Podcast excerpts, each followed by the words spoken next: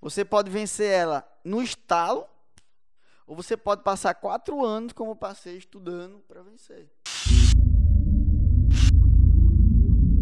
Eu tava conversando com uma pessoa hoje que ela, ela falou que dormiu muito e tava muito puta com ela porque ela tava se sentindo improdutiva. E aí eu, eu disse assim: só o fato de você estar tá puto com, com a situação já é um avanço. Só que é ritmo. Você vai ficar puto, amanhã você vai cai um pouco a produtividade, vai, cai um pouco, vai, cai um pouco, vai, cai um pouco, vai, até chegar lá. Então a vergonha é do mesmo jeito. Você pode vencer ela no estalo, ou você pode passar quatro anos, como eu passei, estudando para vencer.